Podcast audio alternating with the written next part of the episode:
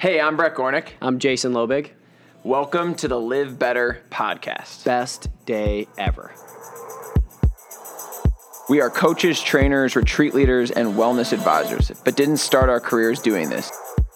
Jason worked in public accounting and I worked in corporate retail until starting our dream business in which we help people from all different industries pursue their best day ever every single day.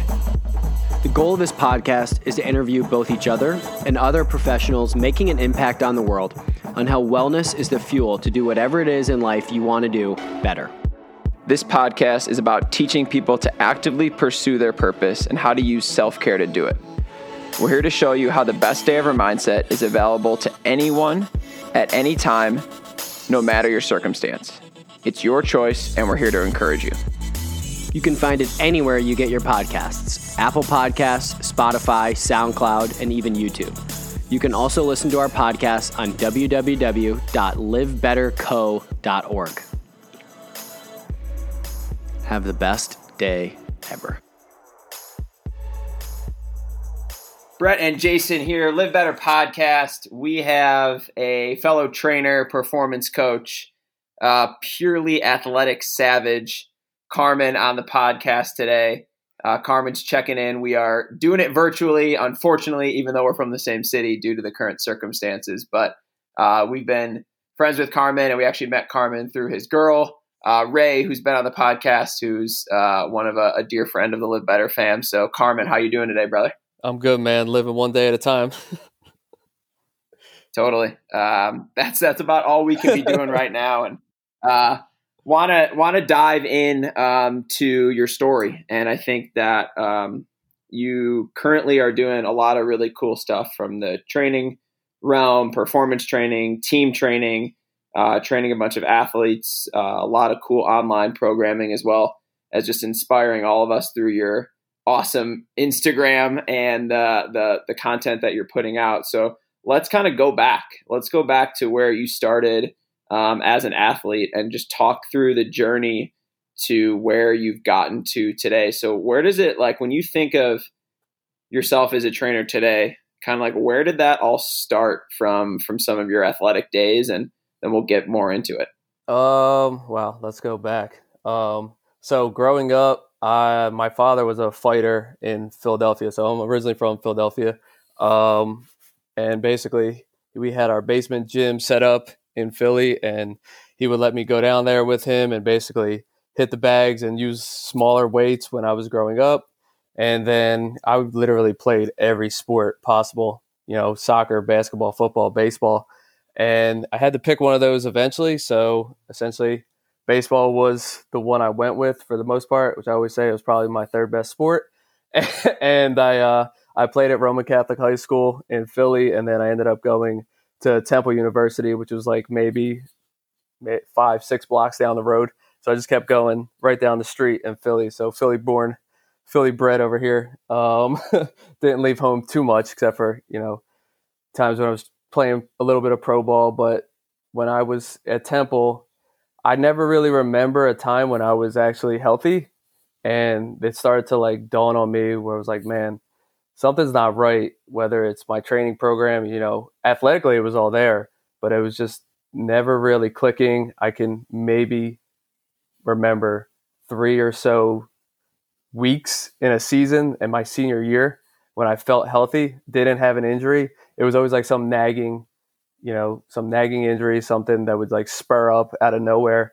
And it basically led me into this career. It was like, man, if I knew what I knew now, you know, things would probably be a little bit different for me. And even when I tried to trying to go into playing pro ball, it was, you know, something would just flare up and it would be an ankle or a shoulder, this, that, and the other thing. So it was like kind of, you know, you have to take time off and heal. And then baseball is a sport where you can't just take off and expect to pick right back up and go into pro ball because you know Joe around the corner can't throw 90 miles an hour. So you can see a fastball down the middle. You can't just pick it up. You lose your eyesight. So it's hard to just regain where you um you left off. And so I was like, let me try to educate as many athletes, as many uh, gen pop people as possible into not making the same mistakes I made as a trainer or as a uh, athlete. And you know, hopefully I'm doing right right now.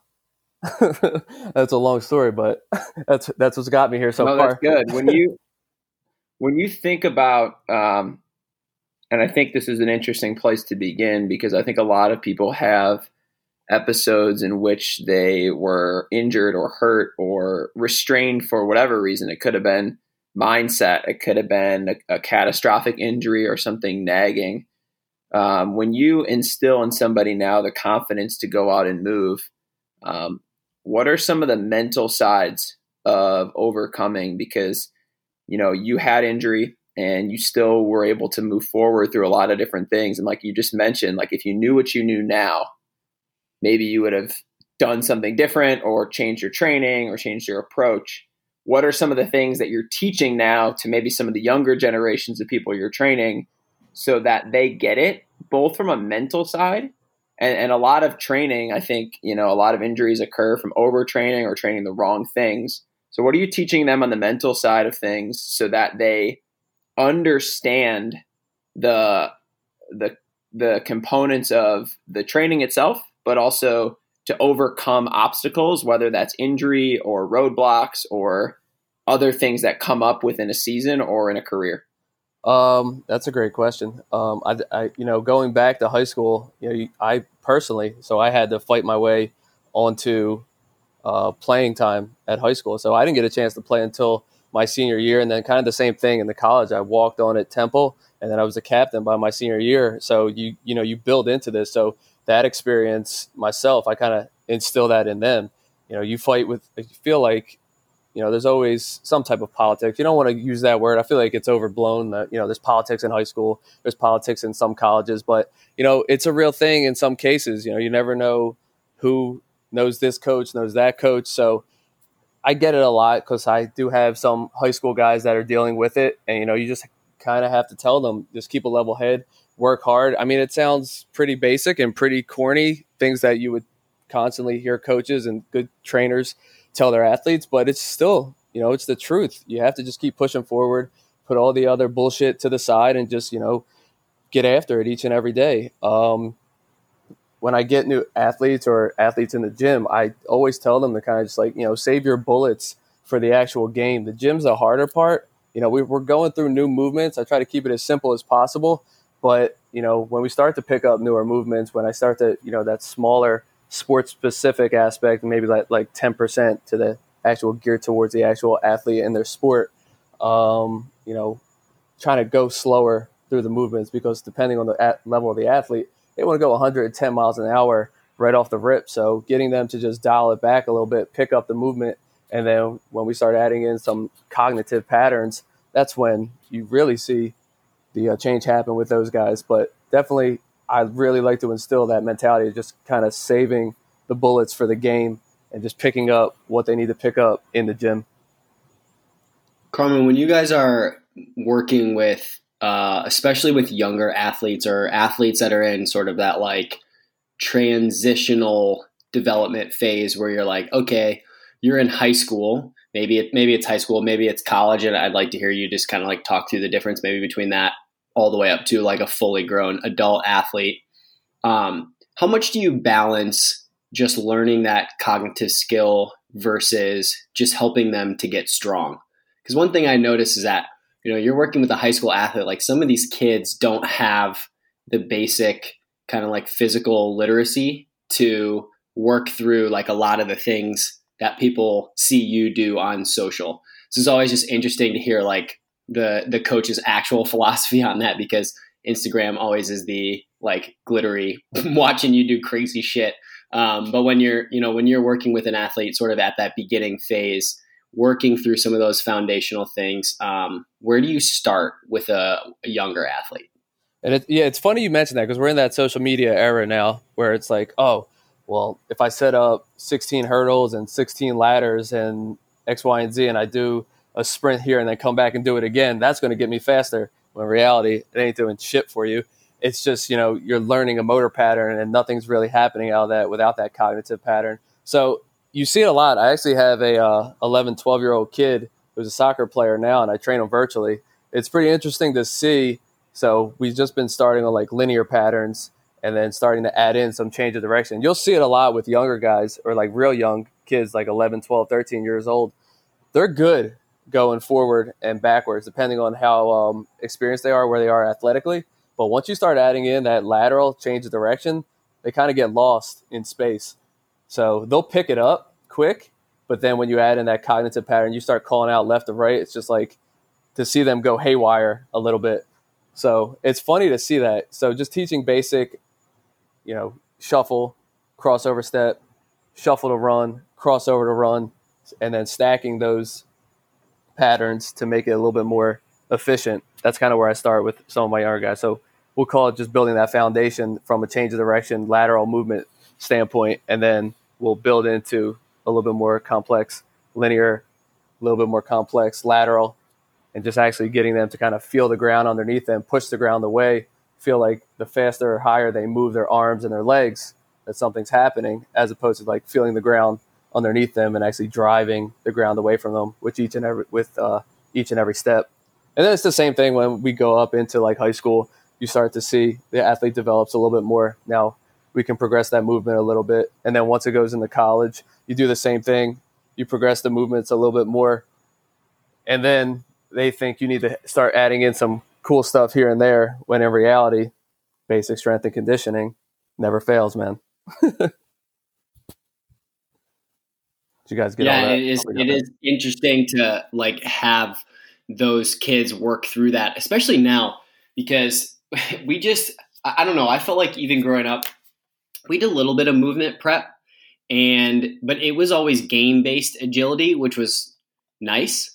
But there was no hey, let's stop and then really work through those motor patterns like over and over and over. It was always just so task oriented. Like, get to this cone, get back, not how do you get here? How do you get back? It was always, all right, let's do the conditioning work where you're going mile, two mile, um, or long run test or beep test, but not how to actually like do that very well.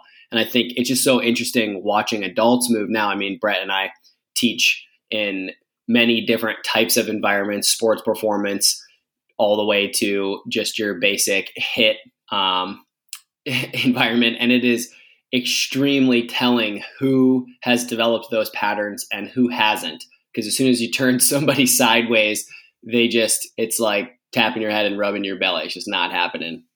Yeah, uh, it's, the, it's the same way. Like, it's the same way when you see people like walk. I'll have clients or athletes just do a walking pattern, like to see their gait, and when they turn them into like a skipping pattern, they're just doing same arm, same leg, and you're like, that can't feel right to you, but to them it feels perfectly normal. To me and to you guys, it's just like, what is going on right now? Like, how can you not feel that?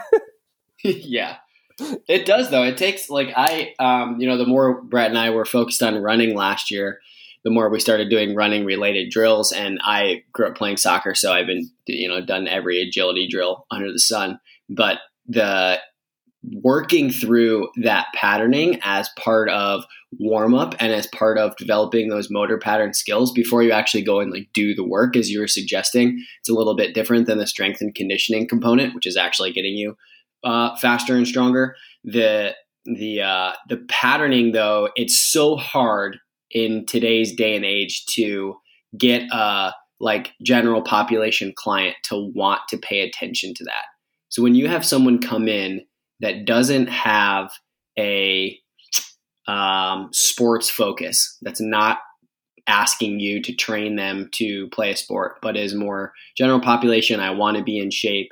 How do you balance with them that strength and conditioning component versus the motor patterns? Like, obviously, you're not probably not doing a ton of like crossover to like cable resistant, no. you know, with your with um you know Susie Q or Bob running off the street, but how do you work through some of those motor patterns that you want to see? Maybe specifically, we could just start with gait because I think that that's really important. People just walk however they want to walk and don't really pay too much attention to it, even though it's extremely important. And I always find it interesting how different coaches get their clients to be patient to learn those types of things. So, how do you go about walking somebody that's kind of more of a general population client that just kind of wants to be in shape to be patient about learning some of those motor patterns?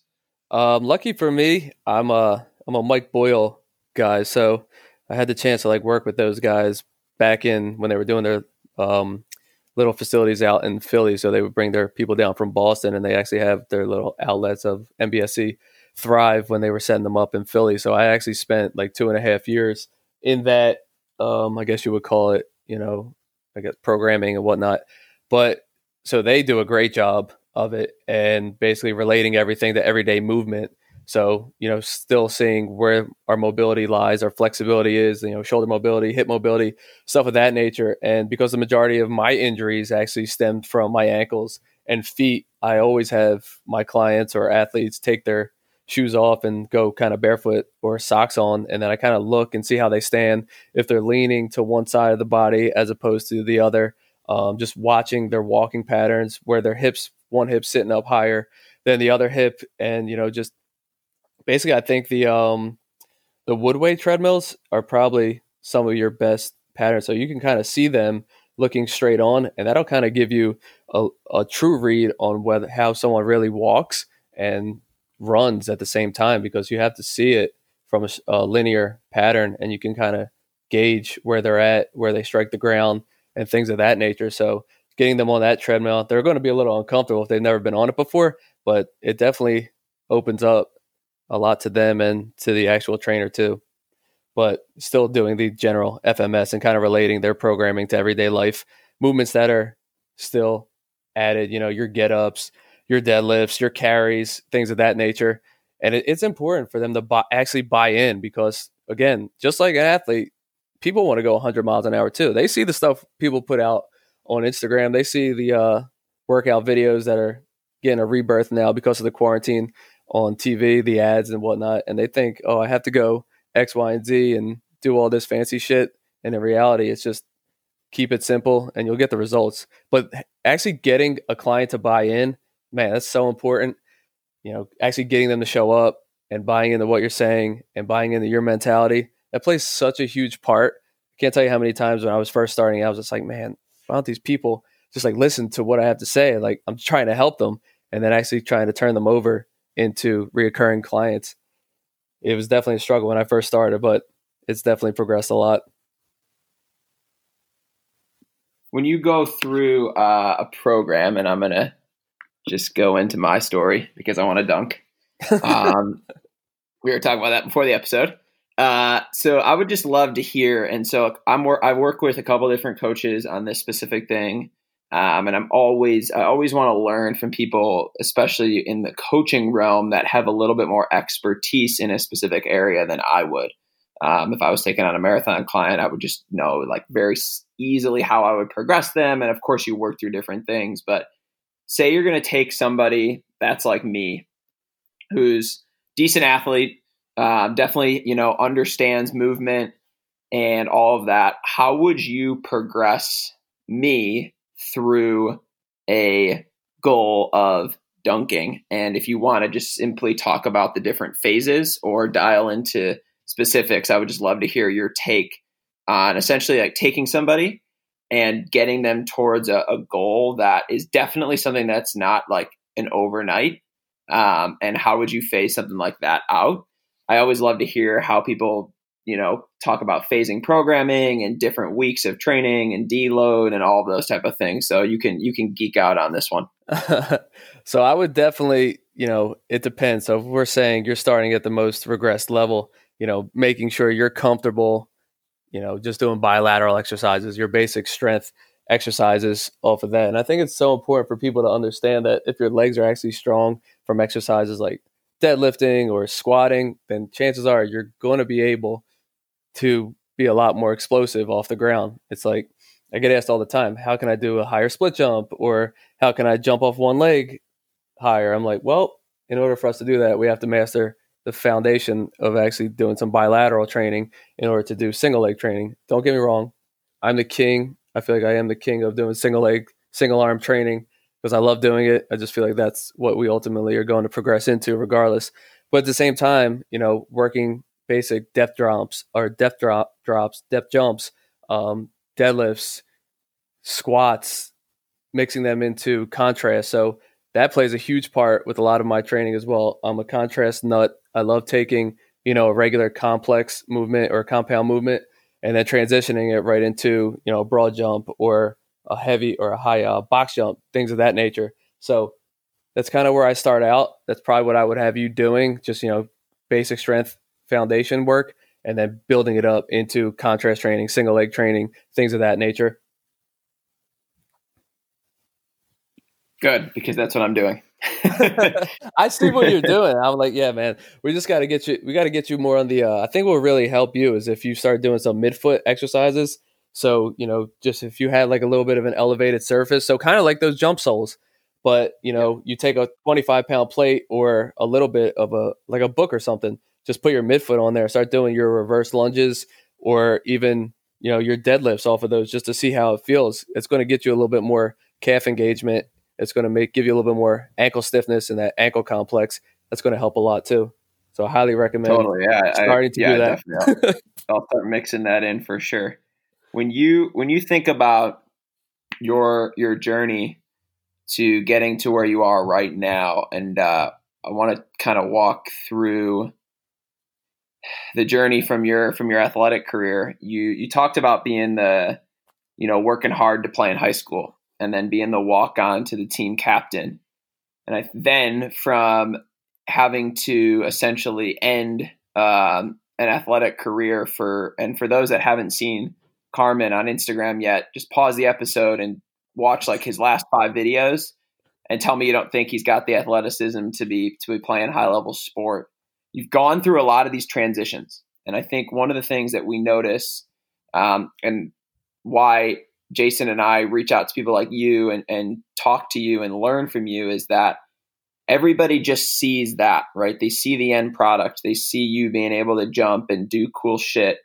And people don't understand the journey that it takes to get there. And so I just want to talk through kind of those couple phases, right? Like high school, I think it's a it's a very formative time in people's lives to being able to say, you know, I didn't even actually get playing in time until I was a senior. And then so by that point, everyone else was already recruited. So I walked on. And then I had the grit to be a to be a captain. And then from there I had a chance to play pro ball, but that didn't work out. So I had to pivot. A lot of people just kind of fold and they just fall into whatever is given to them next. So how have you been able to to stay on it and um like live that truth in all of those different phases of your life? Man, that's a that's a great question too. um, I think it's the upbringing that I was raised under too. Like again, going back to my dad, they didn't have it easy growing up, and he kind of instilled that hard work and dedication. You know, I'm not from a rich city, so same things like being from Philly. You kind of take that Philly grit and that Philly toughness and transform it, and you take it and you become something from that. And just knowing that you have to fight your way out of you know not a great situation, but it's kind of like from watching the Last Dance, and they were talking about what made Michael Jordan so great. And you know, I think Horace Grant or Scottie Pippen, or maybe even I think it was Rodman said made him so great that he just took everything so personal, like the slightest thing, he took it like such a like his disrespect to him, like the thing with Toni Kukoc and stuff of that nature. And I felt like I was kind of the same way growing up. Like some of my favorite athletes were Kobe, rest in peace, Kevin Garnett, like hard nosed basketball guys, you know, Terrell Owens, those guys, like everything, chip on your shoulder, you know, it's going to punch you in the face. You're going to feel it type mentality. You know, I was a box, I boxed growing up. So, you know, the Mike Tyson mentality too. So, heard it a lot growing up that you were too small, not athletic enough. I was 130 pounds when I first got to college. So, if that uh, is any indication of where I'm at and like how much I had to kind of hit the weight room and take that next step. It was a lot. Um, I was told you weren't allowed to play baseball at this level, which is the most ridiculous thing ever. What I'm going to say, if you couldn't bench press, hang clean, back squat, or deadlift a certain amount of weight, that's what our head coach told us. So just take that into consideration when you want to play Division One sports, dealing with some coaches out there um, which has no being or premise with playing Division One sports or any college sports.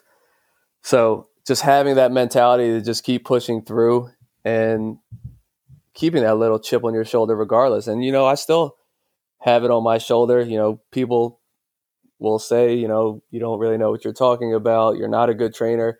This, that, and the other thing. You know, you you hold it, you hear it, you just store it away, and you use it to just keep processing on to the next goal that you're going to achieve. Carmen, where do you get uh, where do you look to for inspiration or education? Because, and I, I, think it's something you you just touched on, like people call you out or you hear this and that. And recently in our industry, there have been a lot of people just going back and forth, throwing way too much shade for certain things. And I always find it funny because people just don't have the context of your clients. They don't have the context of your life. They don't have the context of what you're trying to achieve with your business or with this and that. It's just so personalized. And, you know, that's the, the good part and the bad part of social media. When you are trying to shut off that noise and get better, who are some of the people that you look to for inspiration or where do you get a lot of your education from? Um, and maybe just explain kind of like why you respect those people or resources. Um, you know, I'll start with some of the people that are closest to me. So my girlfriend Ray, she's awesome. She's always pushing and helping me a lot, a lot with you know whether it's mentally or um, just work related stuff for the most part. She's great. So and then um, you guys had Megan Young on your uh, podcast. She's awesome. So she's uh, I've gotten a chance to work with her a lot over the last couple months and just develop a really strong relationship and connection with her. So she's probably the number two on that of the people that are closest to me.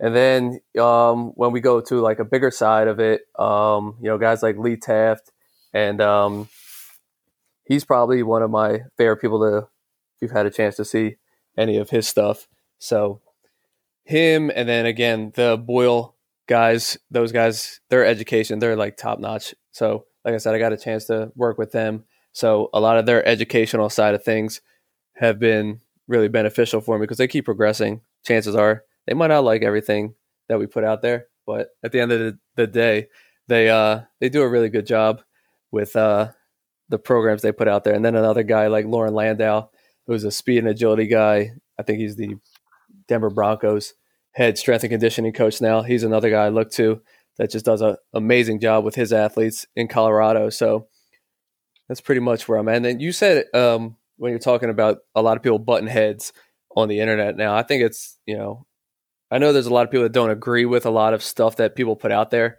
but there's a way to go about talking about that type of stuff. And then there's a way not to, you know, sliding up into someone's comments and leaving negativity on someone's page. I just never understood why people do that. Like, if you don't agree with someone's exercise, don't put them on blast in front of everyone you know, send them a message if you want to talk to them and ask them nicely what they were thinking about this exercise or this, that, and the other.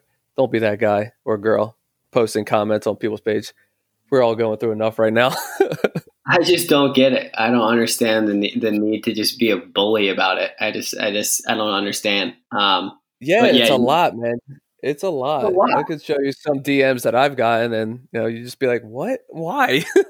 yeah, what? Yeah, you took time out of your day.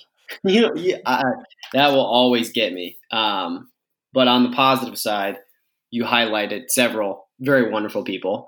Um, Ray has uh, been a wonderful friend of ours for a few years now, and um, Megan and I have gotten pretty close over the last um, couple months. She is just an unbelievable human being. We mm-hmm. went into, uh, we were there, first met her when she was doing an assessment on a force plate for the Nike team that came into the gym. And then Brett and I kind of started chatting with her a little bit more, had her on the podcast. She came over and did like a little assessment for us. She's been helping me with some stuff. She was help with our virtual retreat and is just has one of the coolest stories and is also an absolute wealth of knowledge and in some of the most random patterns that you wouldn't think to connect. And I think that's something, and kind of what I wanted to give you kudos for too.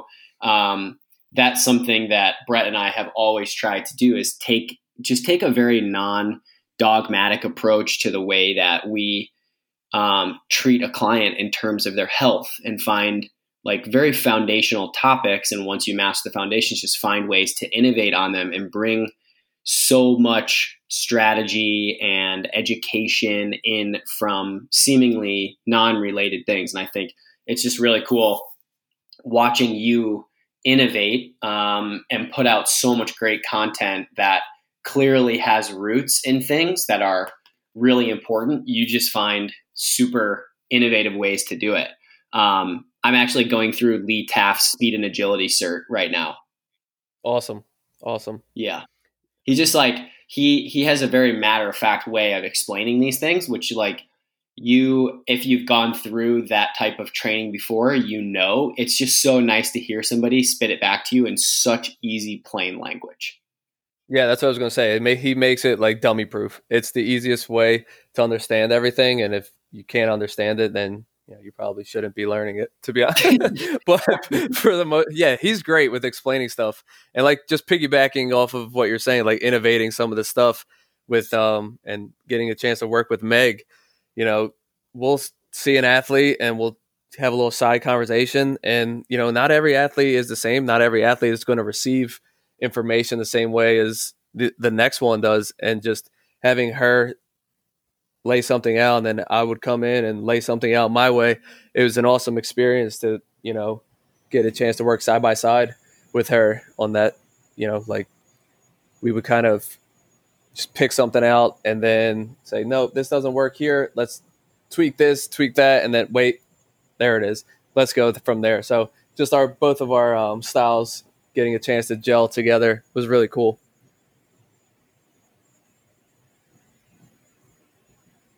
For um, for continuing to grow, I think that's one of the things that Jason and I am all, are always looking for is is continued growth in education. And so one of the ways that that I've uh, learned about your philosophy and stuff was took your and uh, Dave and Meg's workshop um, midway through midway through last year, and it was uh, it was so cool to see you coach and work and uh, put me on blast for some of my running mechanics, which was awesome. And uh, yeah, I, uh, the worst running stride of all time. and uh, so I think I think it's it's always awesome to to be a part of that growth and to be a part of the learning. Um, when you think about your development going forward um, as a trainer, as a coach, what are some of the areas in which you're looking to work on to grow? Um, whether that is a certification or whether that's growing in other aspects. I mean, that can be how do I want to optimize my online training program so that I can get more clients in there, or um, how how do I need to work on selling my online program because I get a bunch of people that ask, and uh, you know I'm not the best at selling, or from an education perspective on the actual training side. Where do you see yourself growing um, in the next couple years? Um, so first, you know, you'd have to think. I thought I would be able to like travel around and meet some really awesome trainers this year and get a chance to work side by side with them, just maybe over a weekend or so. So I was we were kind of mapping out some places to go, and you know, because I always say you can get all the certifications in the world, but if you're not surrounding yourself with people that know a little bit more than you and you can learn from, then you're kind of doing yourself a disservice in our industry. And you're, if you're not taking advantage of the opportunities that are given to you in this opportunity based business, then again, you're doing yourself a disservice. So for me, once we are able to actually get back to traveling a little bit, would be to kind of resume where I was probably going to go and meet some of these trainers and kind of take it from there. But, you know, just trying to set up my own online thing. Like you said, I don't want to train online. I'm not super comfortable. I want the athlete to be in front of me. I want to be able to see like their every movement and just like piggybacking off of you being at our seminar, you had like a close up view of seeing how detailed I get into like mechanically with my athletes and you know just trying to remember you you have a really hard time just activating your glutes and your hamstrings when you're running, you know, it's kind of like not to be mean, but it's like a little bit of a duck run where it's just butt back and chest is forward. That's why I wrapped that band around your waist and had you uh, march as much as possible. We kind of fixed it within like maybe a five to 10 minute window there. But, you know, getting involved more online is something I would like to do more, but if it's possible to try and maybe set up an online speed course or things of that nature. It's kind of just things I've been toying around with, and hopefully, I'm able to do that within the next couple weeks, depending on whether or not you know this, you know, if the quarantine gets lifted or the lockdown gets lifted. So it all depends on what's actually going to happen with the world right now. I guess it's a weird time we're living in. It's totally weird. What are some of your current training goals and how are you accommodating your training for the current conditions? Um, so I'm lucky enough. I've actually took some weights and kettlebells and barbells out of the space.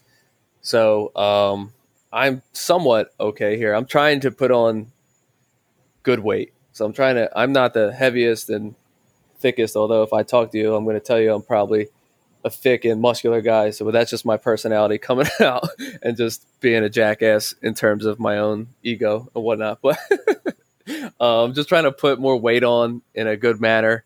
So I was at 158 before the quarantine. We're sitting right around 164 right now. So I'm feeling good. Actually, putting a little bit more weight on.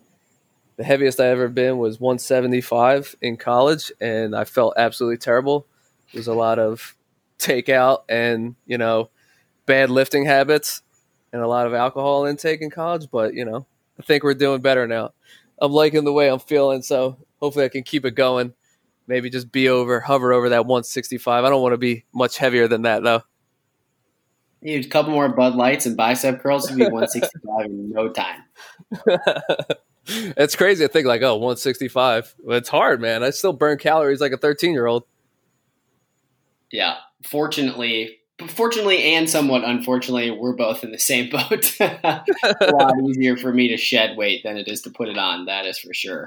Um, when you think about um, building something or, you know or growing into the future what brett said you know as you want to go and learn from these coaches like what is your dream job like what is your dream position to hold or who do you want to work with or who do you want to influence? Like where is where is that spot where you feel like all right i am just like fully in my own this is my space this is who i want to be coaching what does that look like?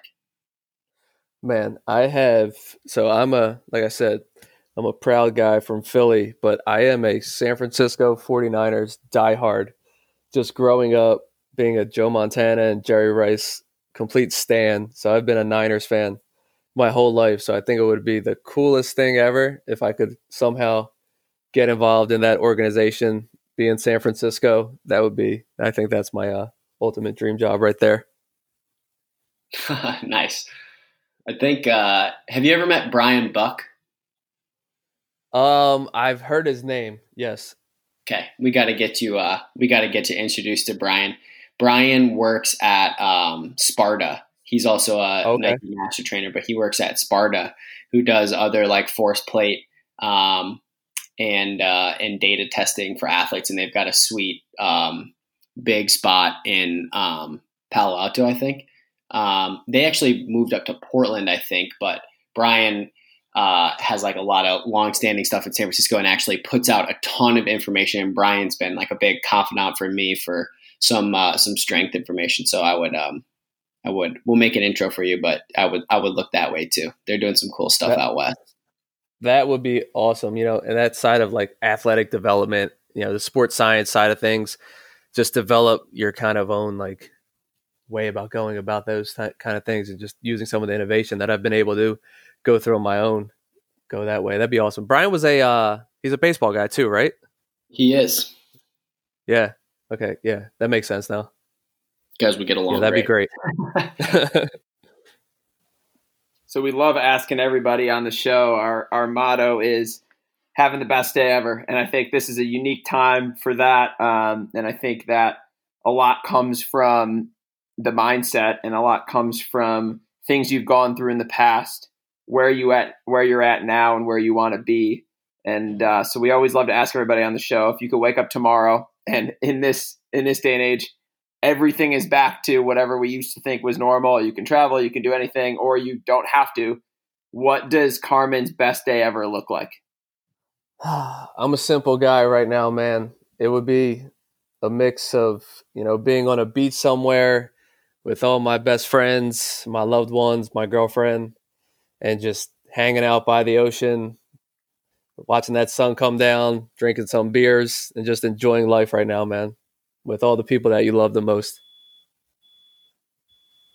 For sure, I think that it speaks speaks a lot to to think about who you'd be with, um, where you'd be, and those are two really good things. being with the people you love, being on a beach, those are some of the some of the best best possible places and, and things to be doing. And I think right now a lot of people are just wishing they could be back with with those people that that they're not seeing right now. And so I think that that's you know super meaningful for those uh, listening to the show. If you could end off with any piece of advice, whether it's training or mindset or growth or how to run faster, whatever it would be, um, what would be something that you'd want to leave leave our audience with? Um, you know, again, I'm, you know, when it comes to motivation, know, type stuff, you know, I just don't let people tell you you can't do something.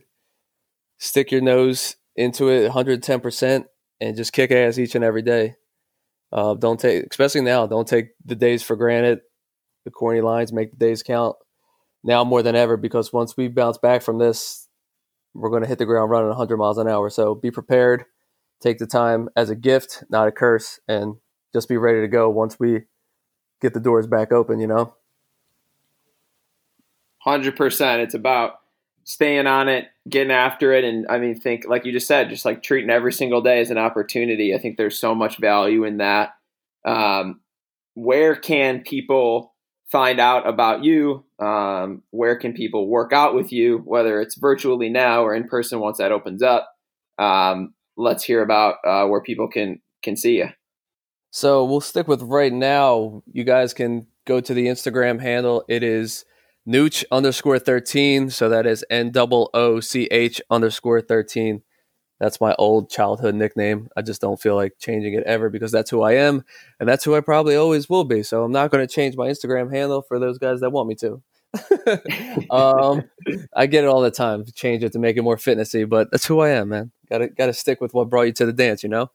And then um, you guys they got the link in my bio there. So there's a Trainerize link. So I have everything set up on Trainerize, my Plyo in-home performance, my customized training. And then if you guys want to do any type of virtual one-on-one FaceTime type training with me, I am more than available to work something out that way with you guys as well.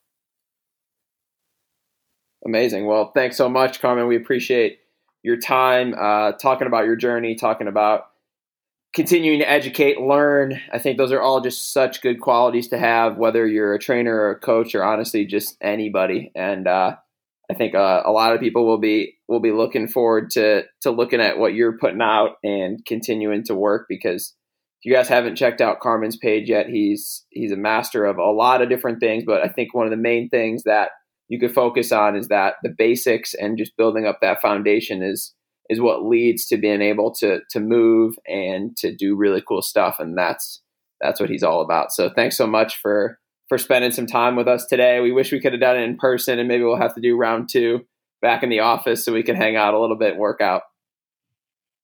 Yeah man that'd be awesome. I appreciate you guys having me on.